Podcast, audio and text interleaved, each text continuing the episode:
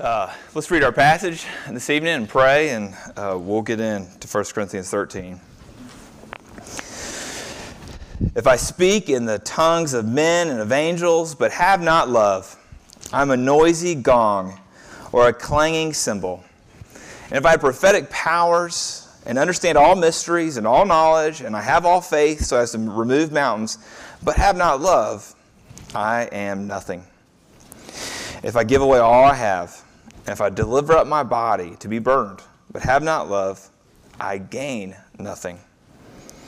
Love is patient and kind. Love does not envy or boast. It is not arrogant or rude. It does not insist on its own way. It is not irritable or resentful.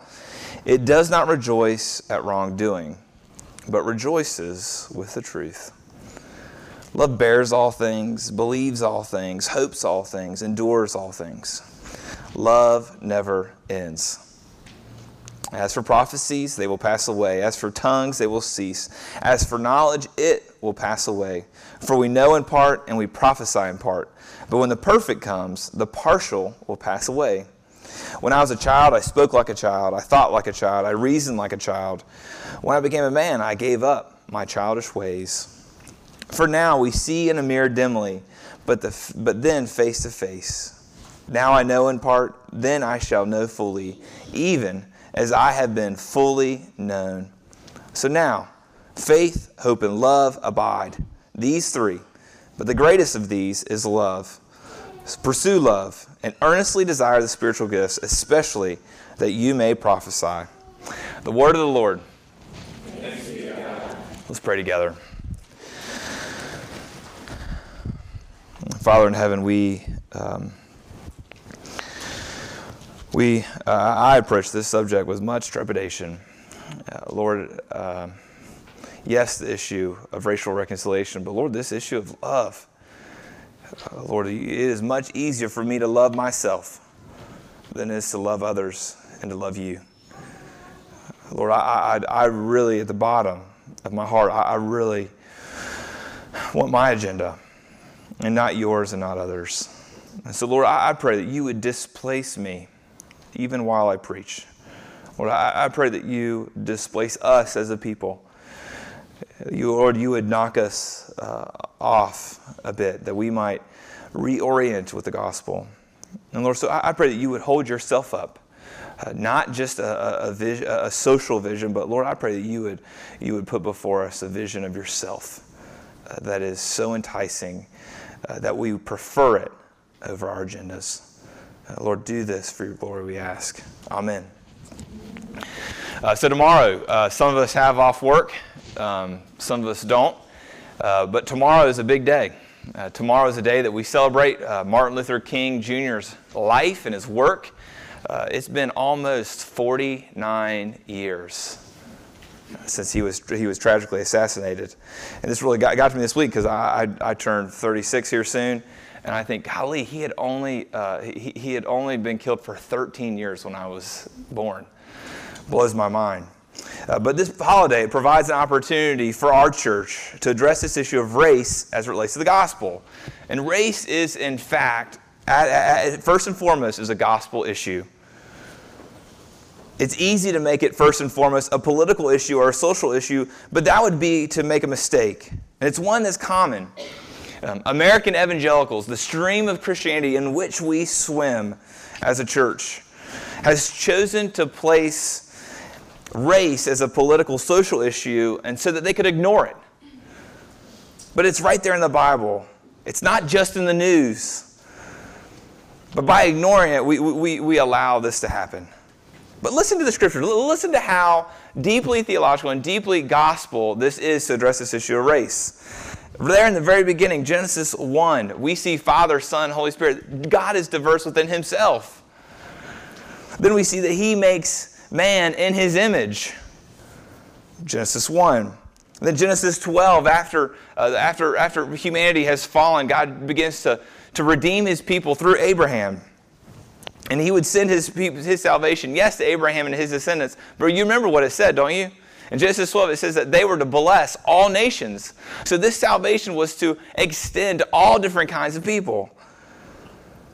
Then, all throughout the rest of the Old Testament, after Genesis 12, we see God drawing non Jews into his people. We see King Naaman, who's king of Syria, he's converted, 2 Kings 5. We see Jonah. Jonah is sent uh, to a Syrian city, not a Jewish city, in the Syrian city, the most pagan city known of in the day, to go and preach to them. And the whole city's converted. We see, uh, we see in Ruth, Ruth, Ruth was a non Jew, and she was converted through her friendship with her mother in law. Maybe the first ever to be converted by their mother in law. I'm kidding. But Ruth was converted by her mother in law, uh, who was a Jew, Naomi. Then we get to the New Testament, and we find Jesus interacting with all kinds of non Jews. He heals a, a, the servant of a Roman centurion in Matthew 8. He dispossesses demons from the daughter uh, of a Canaanite woman in Matthew 15. We see the wise men. The wise men are non Jews who come to Jesus. And then Jesus offers salvation to a Samaritan of all people in John chapter 4 this, this theme continues as we go throughout the New Testament too. We see in Acts, the Spirit does fall down in Jerusalem, but then it spreads with Holy Spirit power to Judea, Samaria, and then even to Rome and everywhere in between. In Revelation chapter 7, our, our friend Mike Aitchison, in the fall, he preached from this passage where, where we're given a picture of people of all races. They're gathered around the throne of Jesus, worshiping him in glory. So, do you see it? Race is a theological issue. It's an issue that the church and our church must engage if we're going to be faithful to the scriptures. Yet it is an issue that we've ignored, not just in our pulpit, but in our lives. Rather, we've huddled ourselves to like people. We've huddled ourselves into educated middle to upper class enclaves, and we've pursued lots of other things as an evangelical church. We pursued biblical parenting, biblical marriage, biblical literacy, evangelism, but we've ignored this issue of race and we've ignored the need for racial reconciliation. And this is why, as a church, TCPC downtown, that we're going to engage this issue. Not just today, not just every MLK, the, the Sunday before MLK Day, but we're going to address it throughout the year in our pulpit, in our neighborhood groups, and most importantly, in our everyday lives. And so today's sermon is from 1 Corinthians 13, which, if you notice, I don't read anything about race explicitly in this text. In this chapter, we see, we see it read in weddings, don't we? But really, it's not written to wives and to husbands, it's written to the whole church. And it's written to address a, a vast array of problems in the First Corinthians church. Let me, let me talk to you about first, this church in Corinth. It was a mess, a complete mess. Uh, chapter 1, he does address uh, race, but chapter 1, he also addresses that there's different factions in the church. There's some people who follow Apollos, some people follow Paul, some people follow Peter. Then, chapter 5, we have a son who commits adultery with his stepmother. Let me say that again. A son commits adultery with his stepmother. This was a church in Corinth, not some random people on the street, but in the church. Chapter 6, believers are suing one another. Chapter 6, there's prostitution in the church. Chapter 7, there's all kinds of confusion on marriage. Chapter 8, there's confusion about food that's offered to idols. Chapter 9, the Corinthian church is questioning Paul's authority and his leadership. Chapter 11, there's a preference for rich people in the church. Chapter 12, there's questions about how to do this thing that we're doing right now, corporate worship. So this place is a mess. And anyone who says, maybe you've heard this, you've been around church for a while, I want to go back to the New Testament church, is naive uh, because it's somehow, it, somehow the New Testament church was more pure and less tainted with corruption than the modern church. But 1 Corinthians puts that all to rest. This place, the church of Corinth, was a circus. But what's going to cure it? If these are the problem, what's the solution? It's 1 Corinthians 13. It's love. I know this is a text that, that, that, I, that I've preached from at weddings. This is a text I've heard read at weddings. This is a, a text that, that, that, we, that we hang on the wall, that we have written and hung on the wall. We put it in, in cards. But this is, this, this, that's not the context that it was really written in. You can apply it to those contexts. But this was written as the healing for a really messed up church. Now, I'm not so sure our list of problems in our church would be all that much different than the, the, the one that are listed in 1 Corinthians. But no doubt, one of the ones that would have to be addressed if our, if our church was addressed in this manner would be race. And there's no doubt that love is what we need. So I'm going to break down this passage um, in really three sections. The, the first one is verses 1 to 3, the supremacy of love. Uh, verses 4 to 7 is the character of love. And verses 8 to 13 is the forever of love. So supremacy, character, and forever. I couldn't get it to be to rhyme. I couldn't get it to be the same letter. I'm just going for it. So the supremacy of love, verses 1 to 3. Um, I read those earlier, but look at it, and it's really a commentary on the state of the Corinthian church at the moment. Uh, the Corinth uh, was a major metropolitan city. There was a, uh, they had a powerful economy. There's lots of educational opportunity. And this is what cities are like, right? Look at verses 1 to 3. You, will see that it says prophetic powers. What does that mean? It means spiritual intuition. Then it talks about understanding all mysteries. What does that mean? It means knowing a lot about the Bible. See, mysteries in the Bible doesn't mean something that's something that can't be understood, that it's, it's somehow illogical. But mystery, as, as used by Paul in the New Testament, means that it's a, it's a revelation of God that was formerly unrevealed. So, what it means that, that they understand all mystery means they know a ton about the scriptures. These people were highly biblically literate. Then it says that they have all knowledge, it means they're really educated. They have faith to move mountains. It refers that they have really gifted leaders in this church. But then it steps it up a notch. All these things are gifts and talents. But then in verse 3, we see, we see it move to something different. It says that they're generous givers, that they give away a lot of money. It says that they're sincere in their beliefs, that they're willing to be burned. So these are people with higher integrity. They're not hypocrites. And if your friend came to you and says, Hey, I'm at a really great church, there's gifted leaders there, they really take the Bible seriously at this church, um, they, uh, they're very spiritually discerning, um, they're really committed and sincere, they give away a lot of money, they're willing to die for what they believe in. When you say, Wow, that sounds like a great church. But Paul's evaluation of this kind of church would be this it's a noisy gong and a clanging cymbal. all this group amounted to was irksome racket. That's not to say these other things are wrong or bad or totally worthless. It's just to say they're not central. The Bible is important. Leadership and education are important and valuable, but they pale in comparison to love. Love is supreme. But notice the way the comparisons that Paul makes with love. They're, they're ways of relating to people. You can relate to people with power, that's leadership. You can relate to people with an exchange or transfer of knowledge, that's education. You can relate with people by preaching at them, the Bible. You can relate to one another with prophetic powers, which is another way of saying that we are told and we're being that we're being told and we're telling the deep truths, the heart motivations that exist in one's soul. You can give away money and die for others and, and be out of step with God's desires for relating. These are ways of relating that you and I operate in day in and day out, but they lack this supremacy of love. So, do you relate to people in these ways? Do you tend to be the dispenser of knowledge going around spouting out what you know? Do you tend to relate with another according to an organizational chart? Maybe it, maybe it just exists in your own mind, but there are people above you and beneath you. And you have a desired place in this chart. And so you relate in a leadership manner throughout everybody that you're in relationship with. Do you see yourself as the great prophet that tells people the truth without earning the right to be heard? Do you strain to know the right thing in all situations just because it's the right thing? Kind of like giving your money away? Kind of like being so convicted of something that you're going to be persecuted for it and die? See, each of us, we have a default way of relating to others because we're fallen human beings. See, love is not natural to us. What's natural is using people and bargaining with God. There's a great illustration I heard this week. Um, it was from Charles Spurgeon. Charles Spurgeon was a 19th century British pastor.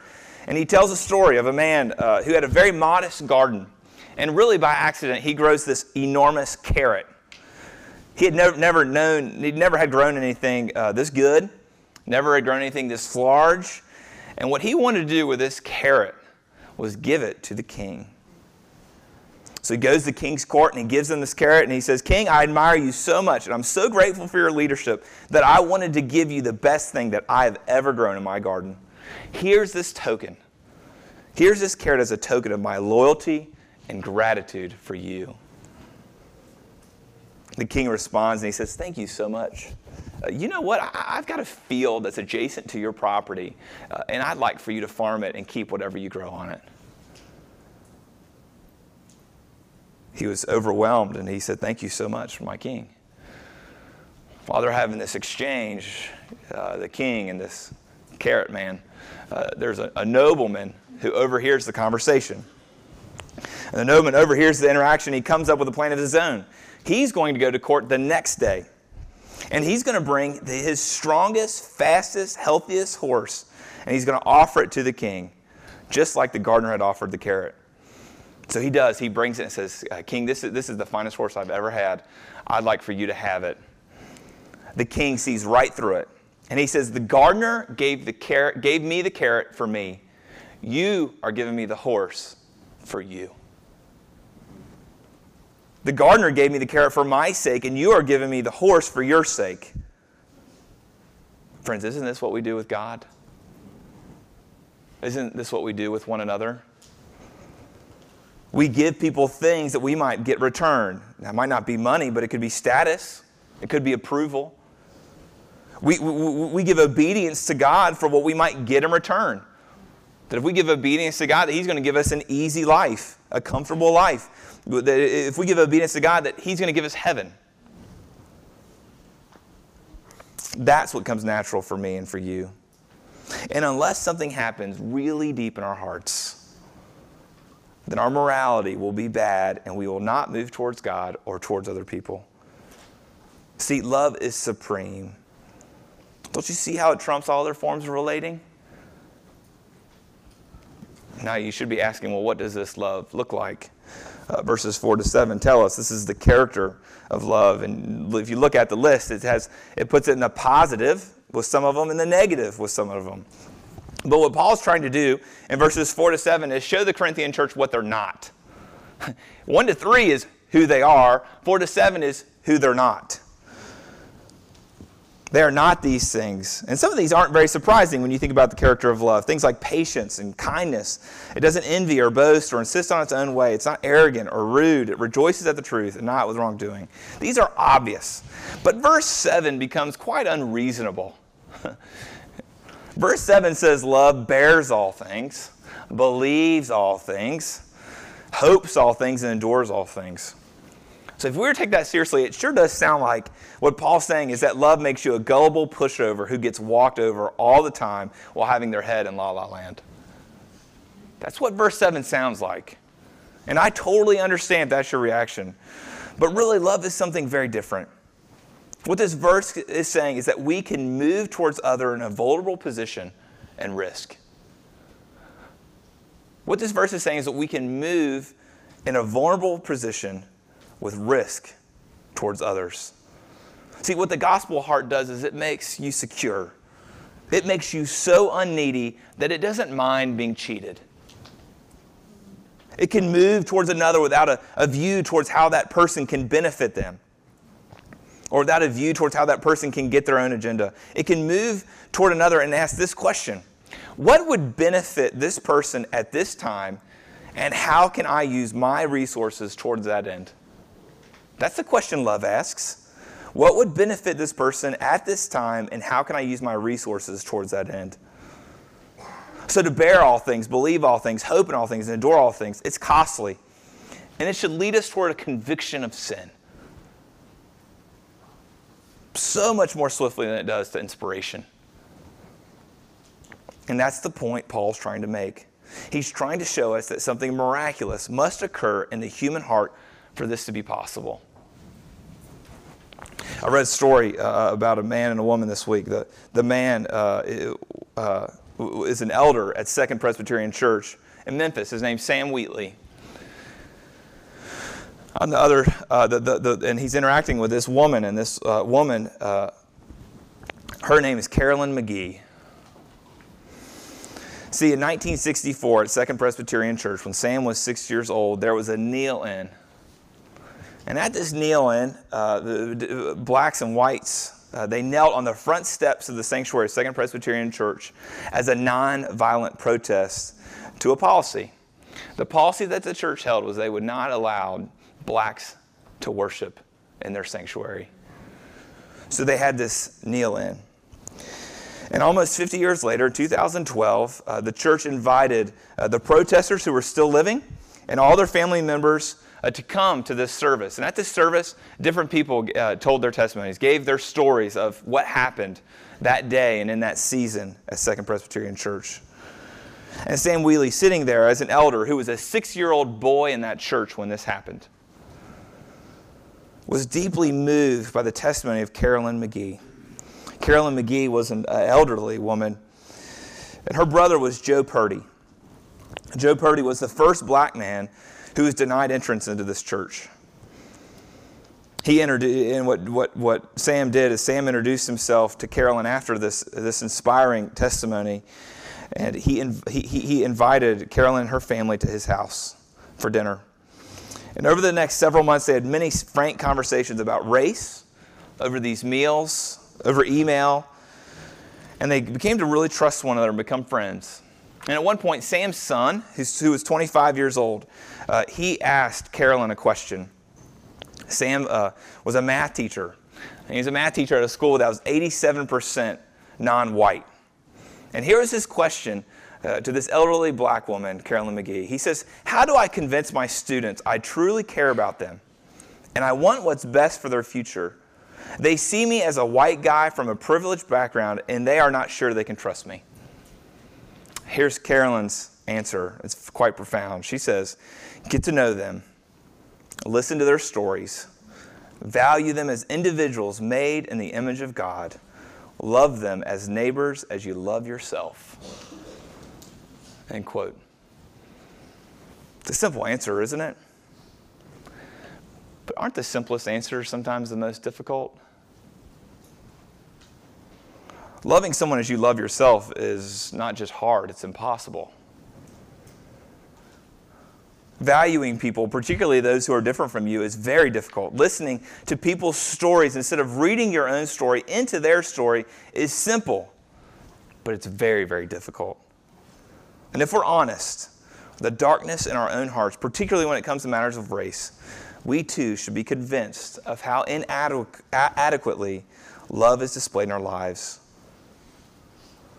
So at this point in the text, you get down with verse 7, and you're like, Paul, can you let up a little bit? this is hard to hear. But he's going to give us a solution in this forever of love, verses 8 to 13. Look at verse 8 with me. It says, Love never ends. Love never ends. Then he goes on and he says, uh, he, he lists those different things. You remember, prophecies means spiritual intuition. Tongues really speaking to a spiritual experience. Knowledge means that they're intelligent. And he says all these things are going to pass away, but love never ends. And Paul uses this metaphor of being a child versus being an adult. At first, it sounds like he's speaking in a negative way about children, but that's not the case. He's just saying that children are partially grown up. A child is intended to mature into an adult. And so, our spiritual knowledge, our spiritual experience, and our spiritual intuition are only partially grown up, they're incomplete. The completion of these things, the intended result of these things, is love. Because love is the only thing we're going to have in heaven. Love is eternal. Think about it. Father, Son, Holy Spirit, they have existed for all eternity. They did not create you and me, the universe, because they were lonely. The universe happened as an overflow of the love they had within themselves. And so when, when it says that love never ends, it means that love has always existed within God. And love's always going to continue to the, to, to the very, very end of the age, for all eternity into the future. But you're not going to need hope, people. Why? Because Jesus is going to be before your eyes. You're not going to need faith anymore because you're going to see the object of your faith. You're not going to need spiritual experiences, intuition, or knowledge when you're in heaven. For look at verse 12. For now we see in a mirror dimly, but then face to face.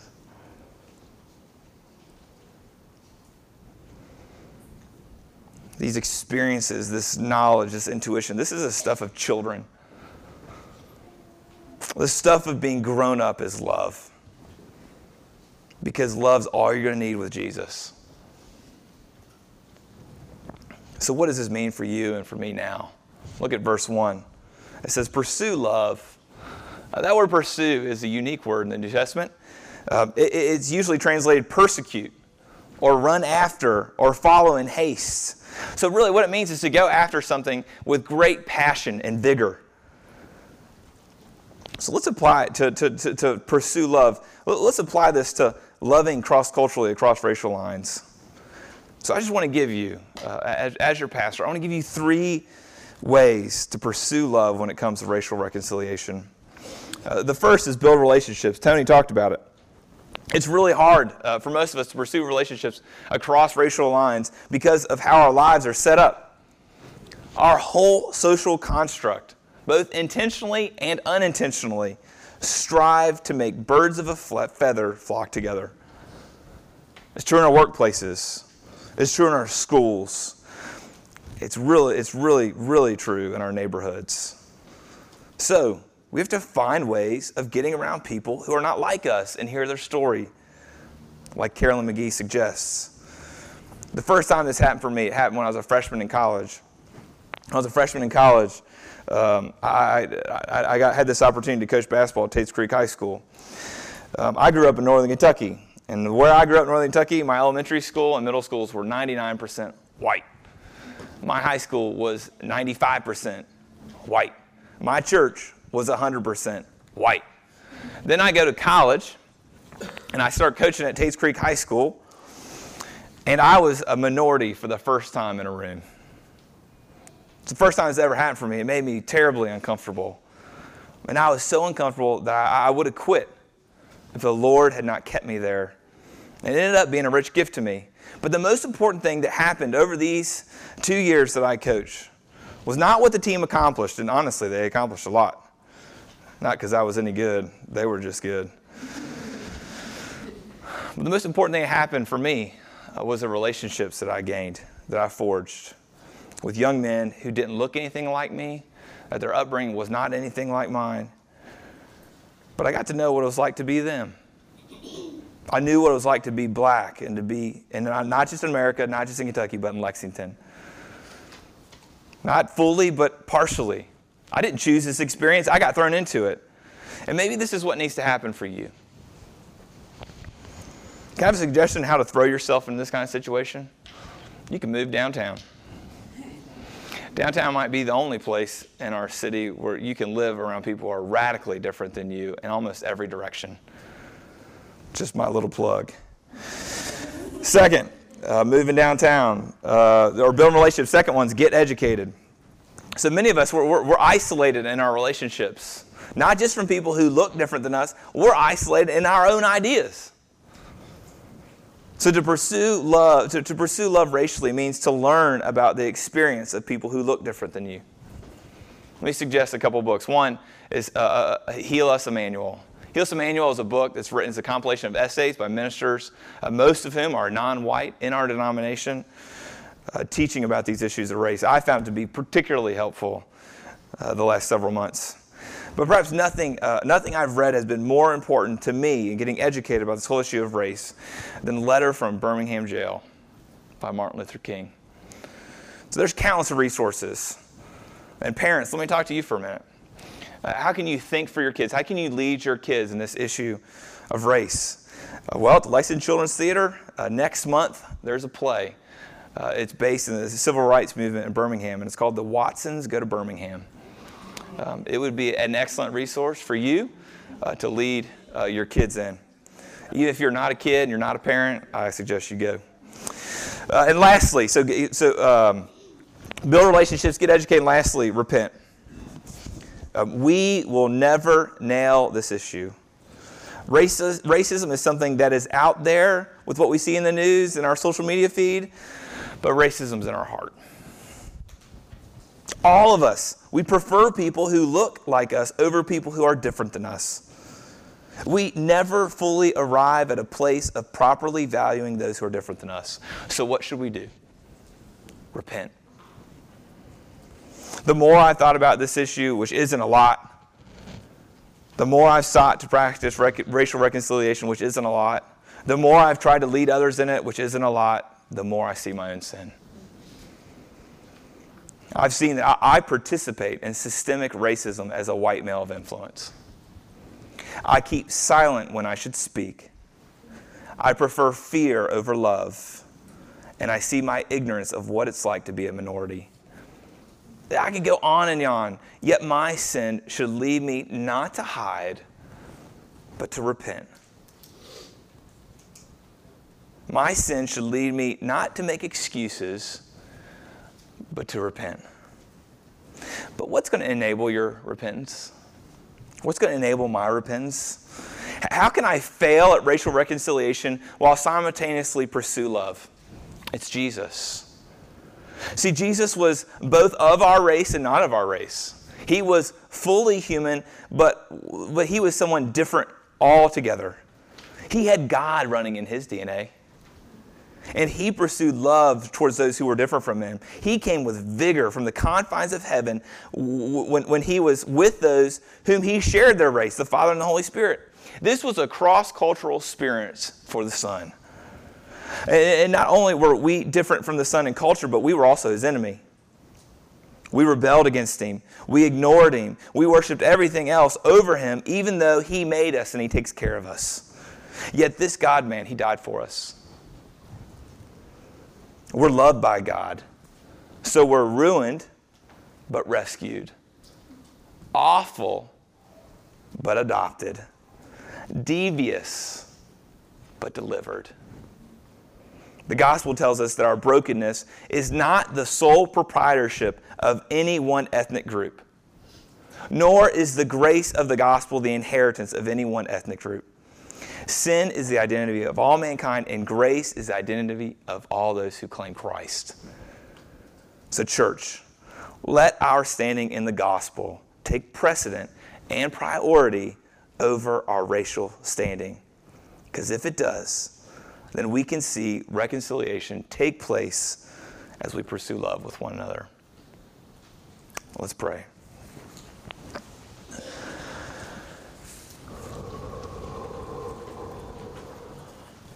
Father, we do repent as a church.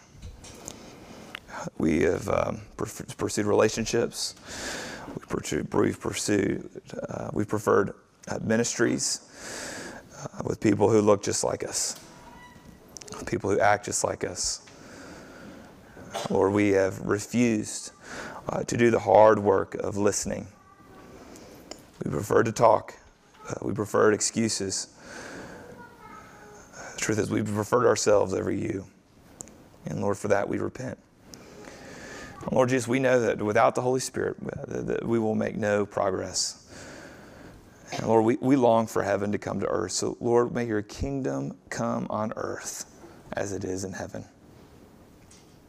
We pray these things in your name. Amen.